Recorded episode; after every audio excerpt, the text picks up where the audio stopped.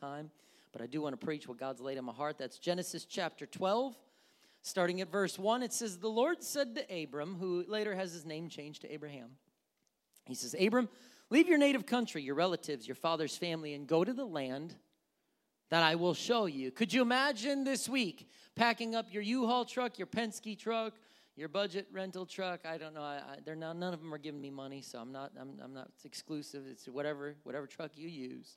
And uh, your neighbors, your family are like, "Hey, that's awesome. Where are you moving?" And you're like, "I don't know." Well, you literally just moved all your your your house is empty. You guys are moving. You're moving, right? Yes. Where are you moving to? Not really sure yet. So what's the plan? Well, I just know God's going to make it clear. As we drive off, he's going to make it clear where he wants us to go. Your family, your friends, your neighbors would think you have lost your mind. And so Abram, he says, uh, I will make you, God says, I'll make you a great nation. I'll bless you and make your, you famous. You'll be a blessing to others. I'll bless those who bless you and curse those who treat you with contempt. And all the families on the earth will be blessed through you. So Abram departed as the Lord had instructed. Lot went with him. He was seventy-five years old when he left Haran. He took his wife Sarai, and later Sarah, his nephew Lot, and all his wealth, his livestock, and the people who he had taken in the household of Haran, and he headed for the land of Canaan, the land of promise. When they arrived in Canaan, Abram, Abram traveled through the, uh, the land as far as Shechem. There he set up camp beside the Oak of Moreh. Obviously, it was pretty... The Oak of Moreh, that's probably, probably quite the famous place for in writing to just refer to that, and people obviously know what you're talking about. At that time, the area was inhabited by the Canaanites, and the Lord appeared to Abram and said, I will give this land to your descendants. Somebody else is there, but he says, I'm going to give it to you. Abram, uh, what did he do at that point? Built an altar and dedicated to the Lord who had appeared to him. After that, Abram traveled south and set up camp in the hill country with Bethel to the west and Ai to the east. And there he built another altar and dedicated to the Lord and worshiped him there. Today, I want to preach on this topic. Don't stop building altars. Don't stop building altars. Lord, God, we are just, every time we get together, we, we're just, it never ceases to amaze me. How incredible and powerful and loving and gracious and merciful you are. You are absolutely amazing, God, and we just adore you. And we're so thankful to be in your presence, Lord. But, God, before we leave this place today, we want to hear from you, your word. We want your word to speak to us, to challenge us, to, to, to just do something in our lives today. But help our hearts and minds to be open so that we're receptive to what it is you want to do. In your name we pray. Amen. So this man named Abram, meaning exalted father, later has his name changed to Abraham, which means father of many. And a name was so important, and it still is. Check out when Abraham has his name changed in Genesis seventeen. It says, when Abram was ninety-nine years old, the Lord appeared to him and said, I am El Shaddai, God Almighty. Serve me faithfully and live a blameless life, and I will make a covenant with you by which I will guarantee to give you countless descendants. At this, Abram fell on, the, on his face on the ground. And God said, this is my covenant with you. I will make you the father of a multitude. What's more is I'm changing your name. Man, poor guy, it's bad enough. The guy's like one hundred years old. He's having babies and getting his name changed. So who says, well, the longer you go in life, the less you like change. How would you like to be one hundred still having kids and getting your name changed? Not to mention the circumcision portion, but that's a whole nother thing. Instead, you'll be called Abraham, for you will be the father of many nations. As a matter of fact, here it discusses covenant a couple times. Do you know that God actually discusses covenant just in the seventeenth chapter of Genesis? He discusses covenant ten times in one chapter because he is a covenant God. And he still is a covenant God. A covenant comes from the Hebrew word meaning bond. It was a binding relationship rooted in the promises and obligations. God would often take the initiative to bind himself to human beings, which is amazing. He binds himself to the people he created. The creator binds himself to the creature, the creation.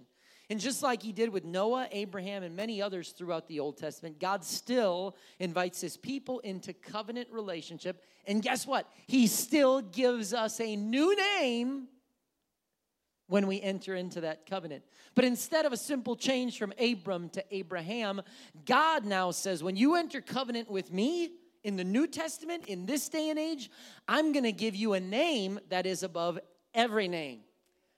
And so we read about that in Acts four twelve. Neither is there salvation under for any other. In any other it says, for there is none other name under heaven given among men whereby we must be saved. In Philippians two nine, it says, wherefore God has also highly exalted him, given him a name which is above every name, that at the name of who? At the name of Jesus, every knee should bow of things in heaven and things in the earth and things under the earth, and that every tongue should confess that Jesus Christ is Lord, to the glory of God the Father. That name Jesus means Jehovah, that Old Testament God has become or is our salvation.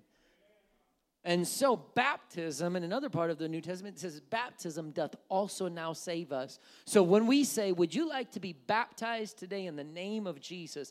That is not like, oh, do you want to join the church? Or do you want to have an outward uh, sign of an inward faith? It's so much more than that. That if we say, do you want to be baptized in the name of Jesus?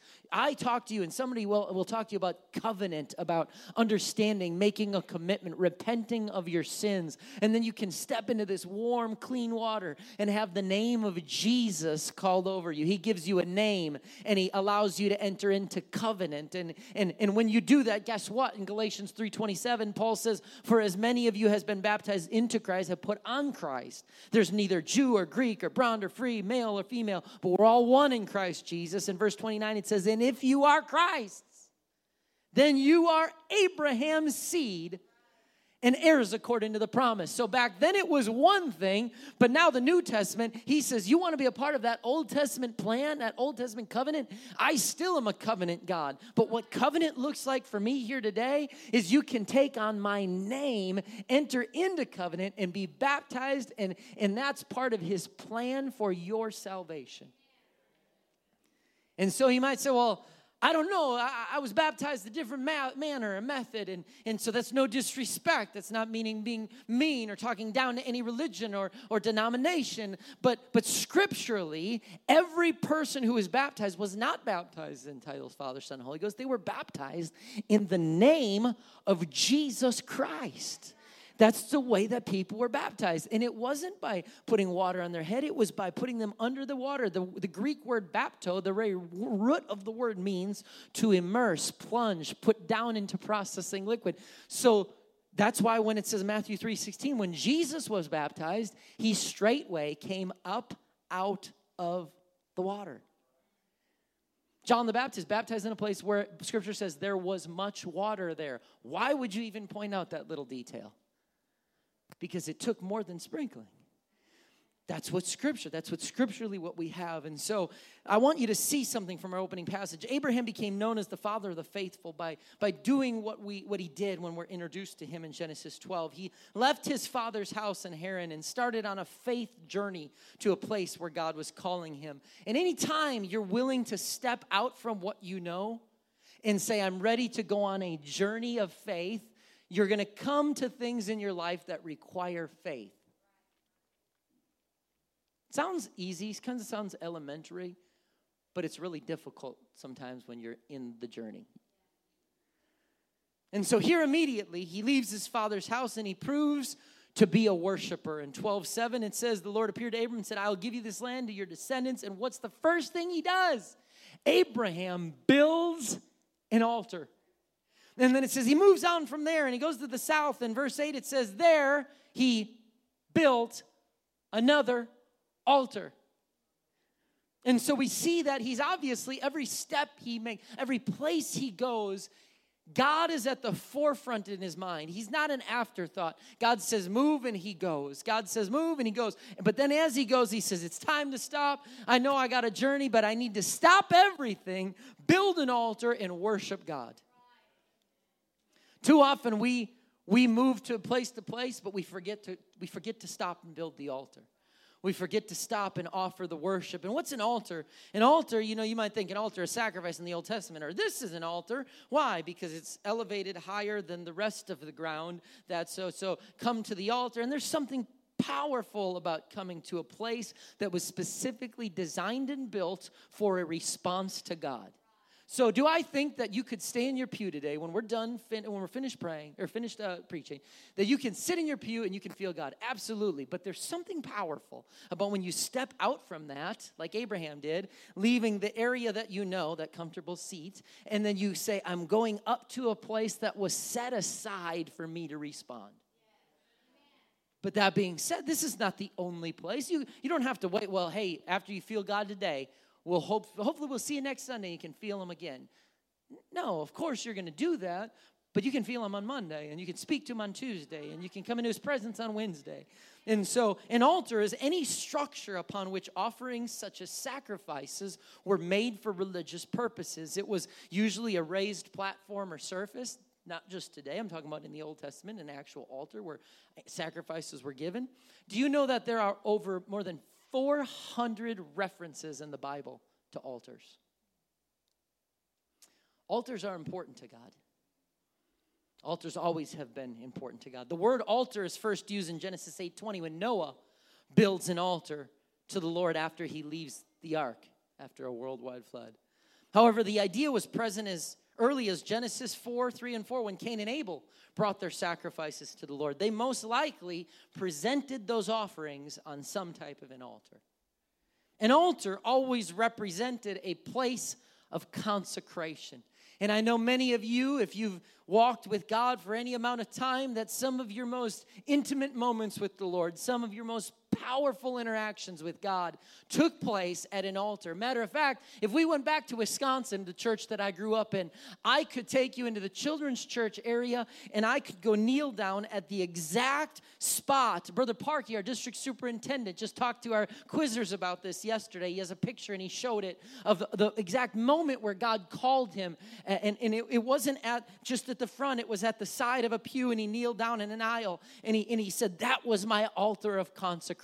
For me, I could take you in Wisconsin. It was left of center. It was just about right here that I could say, this is the exact spot where I was crying. And all of a sudden, I felt my mom and dad. I heard their voice behind me as I was speaking in tongues for the very first time as a seven-year-old at the end of children's church. There were altars. There were altars of consecration. And many of you, you have your own story.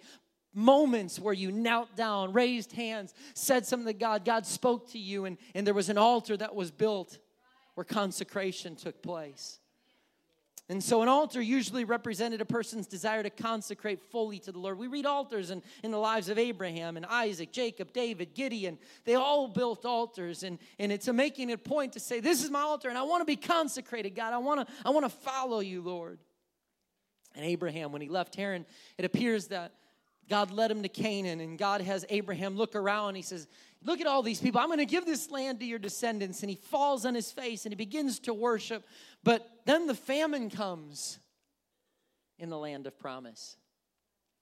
We love the land of promise when the grapes are huge and the fruit's amazing and the land's flowing with milk and honey. But can you continue to walk in the promise when there's a famine? Well, there shouldn't be famines in the land of the, the land of promise should never have a famine. There should never be a, a famine walking with God. But when you serve God and walk with God long enough, there are still famines. There are still seasons. Why? Because God says, I'll never leave you, forsake you. I take no thought for the morrow. He, he gives us promise after promise after promise. But sometimes, sometimes, your provision is not in the land, but it's in manna falling from heaven. It's in quail coming from heaven. It's in what God miraculously provides in the middle of a famine. And so Abram, he says, well, look how Abraham responds. And now we're in a, we're in a we're not we're not just coasting in promises anymore. Now it's a famine. In Genesis twelve ten, it says, at that time a severe famine struck the land of Canaan, forcing Abraham to go down to Egypt, where he lived as a foreigner. As he was approaching the border of Egypt, Abraham said to his wife, hey, Sarah, you're a beautiful woman. He said, when the Egyptians see you, they're going to say this, and this is his wife. They're going to kill me, take you, and so please, just, just tell them you're my sister. Then they will spare my life and treat me well because of an interest in you. And everybody says, Abraham, what a liar. He's such a liar. But do you know Sarah actually was his half-sister? So He wasn't really lying, but he was not being one hundred percent honest. Some, you ever tried to teach your children that concept? You're not lying, but you're not being truthful. There's deceit there. And so he deceits, he deceives. And you know, when Abraham, we just read about him, I built an altar and I worshiped God. I fell on my face, I worshiped God. Famine hits the promised land, and guess what we do not read from Abraham? He does not build an altar. He does not seek God. We do not read anything about his decision being led by God to go to Egypt. We don't read about it. We don't read about altars. It's simply an account of a man who hit hard times, and he tried to figure some things out for himself. Anyone here ever hit hard times and try to figure things out for yourself? So instead of turning to God, he turns to deception. And guess what? He doesn't seem to learn a long-term lesson here, because in chapter twenty, he lies the same lie to King Abimelech of Gerar. So it wasn't, you know, he, he just gets stuck in this deception. And, and guess what? God rebukes Abraham for this deception. God was not intending for Abraham to go to Egypt and lie, because he didn't really trust God to provide and protect. And so from that point on, do you know what we read about in the lives and the family of Abraham? Deception. I don't have time, but this right here is one terrible story after another in the family line of Abraham, Isaac, Jacob, the deceiver, Laban, Uncle Laban deceives Jacob, Esau gets deceived, Joseph and his brothers, his brothers deceive their dad, and then Joseph deceives his brothers. Judah gets deceived by his daughter-in-law, and it went on and on and on and on, and deception just stays in the family line. So be careful when you're in the land of promise, but yet you're trying to figure things out by yourself, because what you think won't really be a big deal is something that your kids start to see, and it becomes the way that they deal with famines.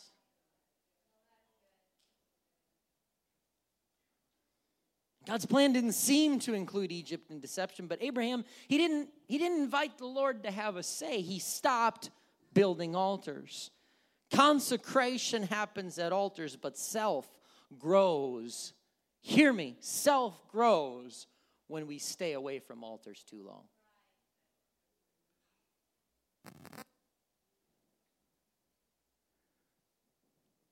Self grows when we stay away from altars too long. That's not that big of a deal. They always open the altar. I haven't gone in several months. Self grows when you stay away from altars too long. You see, we will go through trials and famines, but I'll say this: don't stop building altars. Don't stop worshiping. Don't cease to invite God to be the one who directs your next step. Sometimes he wants you to sit tight in the middle of a famine and simply trust him. Simply say, God, I am not going to Egypt. I'm not looking to the world. What I'm going to do is I'm going to sit in the place that you promised me, and I am going to say, until you provide, I will continue to have faith. I will stay at this altar. I know that manna might be coming in the morning. I know that that quail might be flying down. I know that you can provide water from the rock. I don't have to look anywhere else other than the place of promise. Sometimes we blame the devil or the enemy for our failures and decisions. The devil made me do, oh, the enemy, oh, man, that I tripped up again. I got an intense spiritual warfare, that the devil visited my door again. The devil can only be at one place at one time. Yes, there's fallen angels, there's demonic activity, but boy, oh, boy, if you think the devil's on your front door, you are a spiritual heavyweight, because in all the people of the world, the devil's on your doorstep. I would make the argument that many of our poor decisions and next steps are just flesh, drawn away of my own lust and enticed. The devil, if, if I can taste, that's why the Lord says, taste and see that I'm good. The devil, if he can get me to taste sin, he can move on because that's something that's going to resonate in my spirit, in my heart, in my mind. And so he doesn't have to keep saying, hey, hey, Gary, now my flesh has tasted sin. Now I'm battling my flesh. But I would say that many of the issues we get ourselves in is because we stopped inviting God to lead us. We stopped building altars. We stopped focusing first on the promise, and we let our attention tur- turn toward the famine rather than the promise.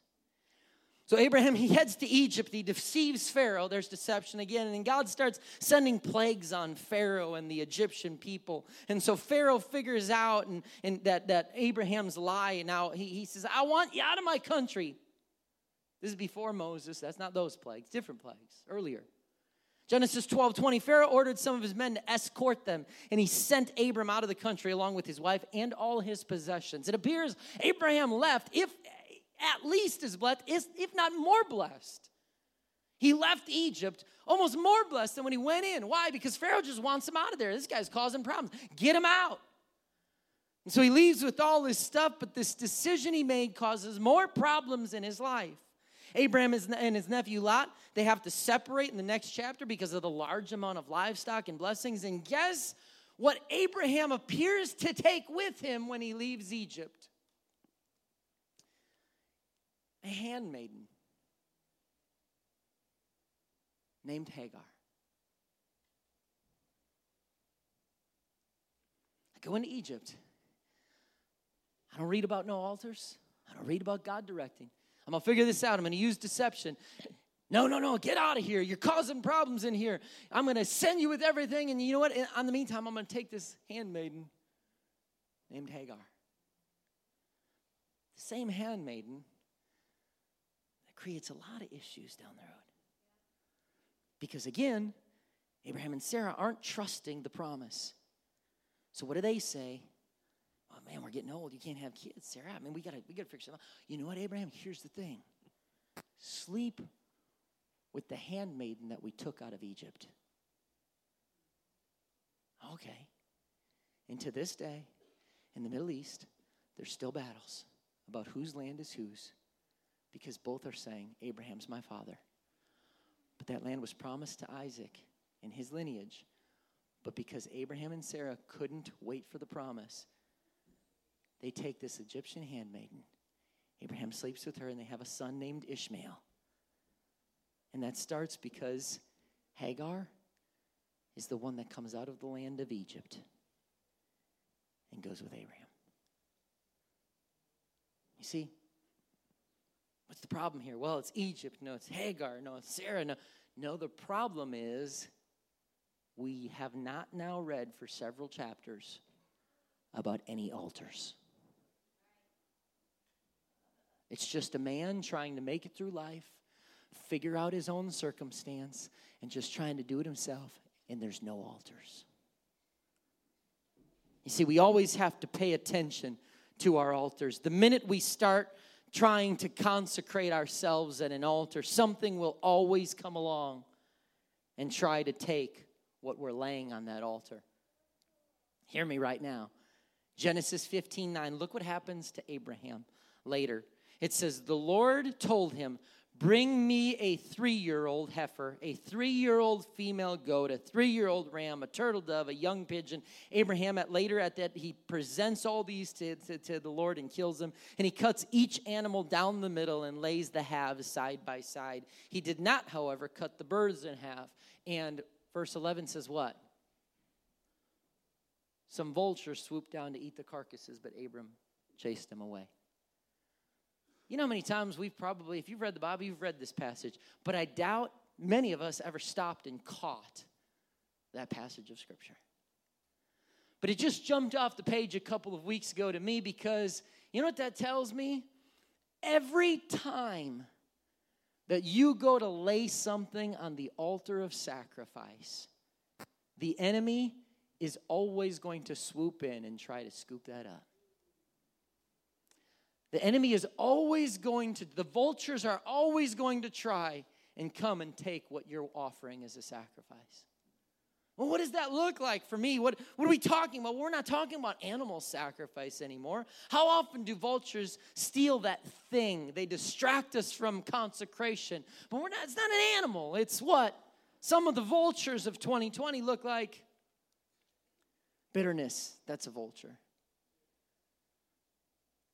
I'm just trying to offer my life as a sacrifice, God. I'm trying to, I'm trying to, to consecrate my life. I want to walk with you. I want to be set apart, sold out to you, Jesus. And whew, here comes the vulture of bitterness.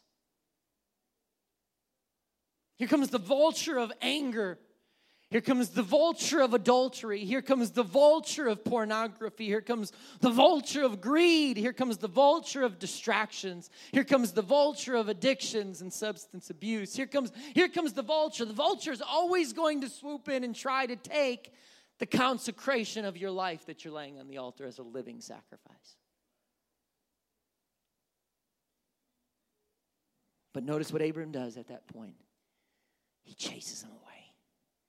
He says, you ain't taking my sacrifice. You ain't stopping me from this time of worship with the Lord. You're not going to stop me from being who God has called me to be. So I tell you, don't let it stop your sacrifice. Don't quit your worship. Don't stop building your altar. Chase him away and get back to God. Don't let the climate of your situation dictate your ability to worship. Because guess what? Altars without sacrifice are just a pile of rocks. If you say, wow, altar, look at this, a beautiful altar. But if there was no, in the Old Testament, there's no sacrifice on the altar, that altar wasn't an altar. It was just a pile of rocks. What makes it worship unto the King is the fact, is the fact that we're willing to place a sacrifice on the altar. If you're gonna, if we're gonna walk with God, He's going to call for sacrifice. Anytime if you say, I want to walk with God, I don't care if you've been here your whole life, if it's your first time in this building, we're all in that same place where we're saying, I want a journey, I'm on a journey, I want to I want to serve God, I want to be what God wants me to be. Don't ever let the devil or anything tell you, oh, you don't belong here, you're not like them. No, no, no, no. We are all in this. It doesn't matter if you're wearing jeans, a suit and tie. It doesn't matter what, what, you, what you got on your head. It don't matter, okay? We are all saying, God, I want to walk with you. I want, I want to be what you want me to be, Lord. Speak to me, help me, show me.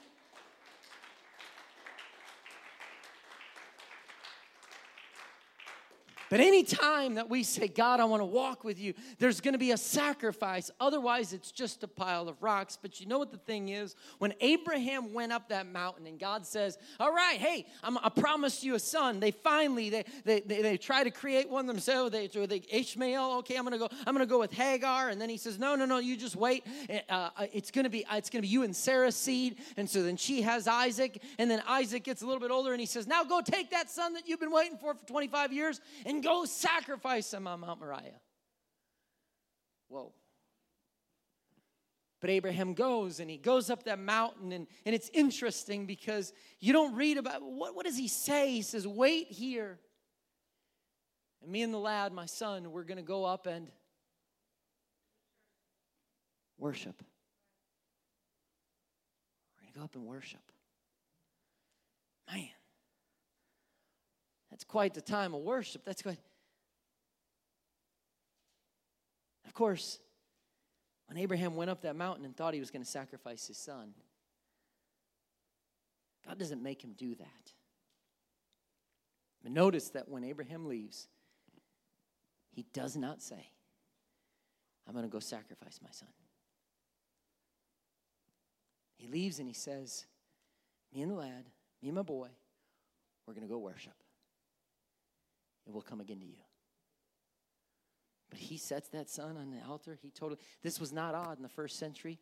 Pagan religions, they were doing child child sacrifice all, all the time. So Abraham's like, man, oh man. So he thought this is what his God wanted. That's not what God wants. But God was testing him, and Abraham laid him on the altar. He pulled that knife out, and the angel said, stop! You ain't killing your son. But even at the time of sacrifice, Even at the time of sacrifice, at the time where God was asking for Abraham's, probably, if not his most, top three Maybe it was his wife. Hopefully it was his wife. But his most precious commodity on this earth. At that time where you're, there's, you don't want to talk about some things. I say this all the time. Nothing should be off limits in our lives. If there was ever going to be something off limits, uh, n- no, not Isaac. I've been waiting twenty-five years. He's from you. No. No. Abraham says, you want Isaac? I doubt he was excited. Everything else we read Abraham does, he goes, God speaks to him, he goes. He, he says, leave the land, he goes. He says, do this, he goes, he goes, he goes. He says, get circumcised, takes all the male child, the men child of that house. That same day, this is the first time we read Abraham, it says he he left the next morning. That one wasn't probably as easy. Not to mention the fact that he might have had to sneak out before sunrise because I doubt Sarah would have been cool. Sarah, I'm taking Isaac up the mountain, kill him. God's calling for a sacrifice, so. That was probably more like, shh, quiet. No, no, no, no, no. Mom's still sleeping. We're going. Because I doubt a lot of ladies would have been all right with that. And so he goes up that mountain, but in spite of all that, he says, me and the lad are going to worship. It was not begrudgingly. God loves a cheerful giver. It wasn't, he, he said, we're going to go worship. I'm going to offer this to God. And here's the thing we got to get about sacrifices. As you lay things on the altar of sacrifice to God, if all you ever see is the sacrifice and not the worship, you're going to be bitter. That's why I have a lot of friends that have walked away from this beautiful truth that we know. Because man, oh man, the legalistic, the rules, they make you do this, wear that, listen to that. You can't do this, but you can't do that, blah, blah, blah. Man, it sounds like you've done a lot of sacrifice and not a lot of worship. Because everything I do, God asks for it in his word. And I go up the mountain, and not everything I do is easy. But when I do it, I don't go, don't sacrifice. I don't even know why I serve this God. Call him for another sacrifice. And I got to go to this place, and I got to do another sacrifice. And now he doesn't want me to do that. And now I got to live this way. And, oh, this is ridiculous. No, no. I say, you call for that? Oh, it's in your word? Well, that might not be easy, but Father, this is worship. God, you want me to be here? I'll go there. You want me to give this up? Absolutely. If it's in the scripture, if it's the written word of God, I don't have to pray about it. Oh, I'm going to pray about it. I'll get back to you. Why do I need to pray? If it's in the Bible, I don't have to pray about it. It's in scripture. And so I lay it on the altar of sacrifice. But it's a whole lot more than just sacrifice. It's my worship. It's me saying, God, I offer this to you. Not begrudgingly, but because I worship you.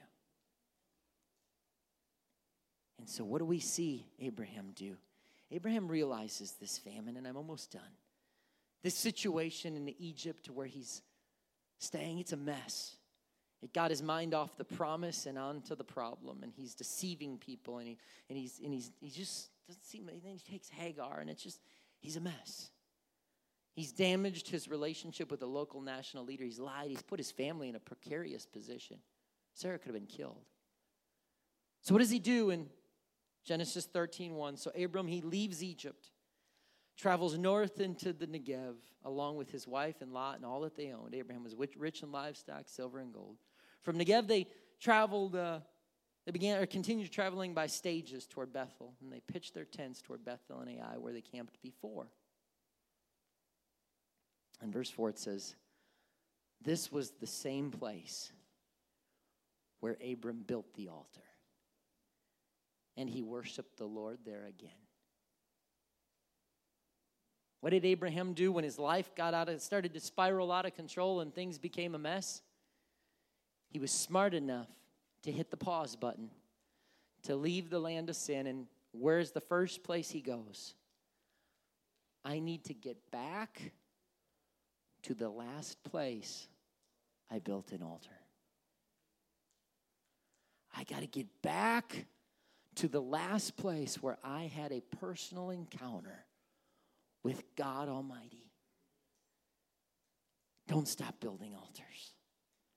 When your life gets off track, maybe it's there today, the best thing to do is go back to where you built your last altar.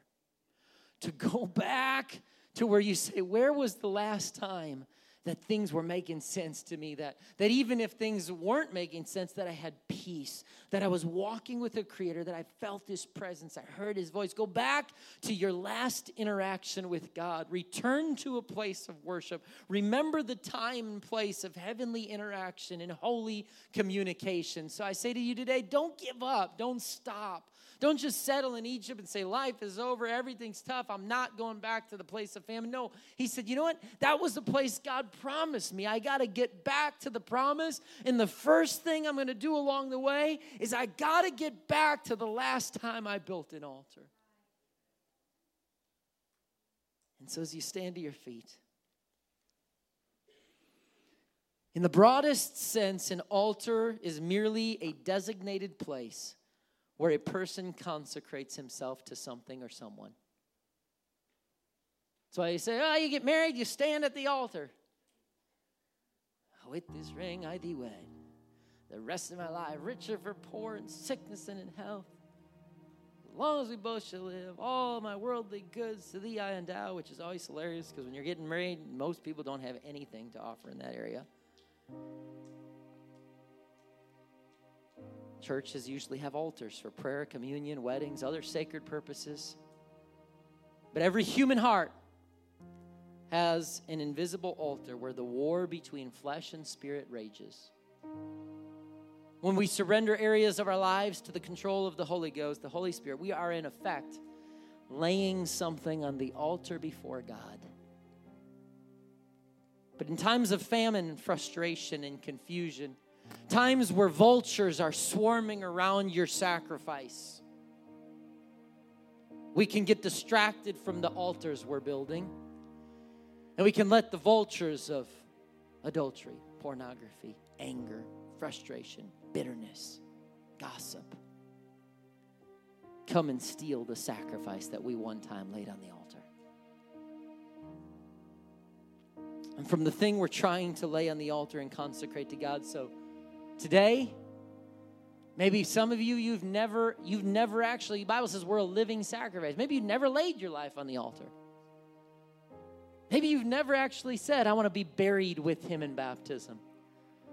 I want to have the name of Jesus. I want to enter into that covenant relationship. I want that today. We can talk about baptism today before you leave, in the name of Jesus. For others, you say, well, yeah, I've been having my sacrifice up there for a while, man. But you know what? The vultures are swarming, and it's trying to take your sacrifice, and you need to be like Abraham and say, no, get out of here. Get out of here. Get out of here. You're not going to steal my sacrifice. This is a time of worship between my, my life has already been consecrated. You ain't going to swoop in and take my sacrifice. Get out of here. Listen.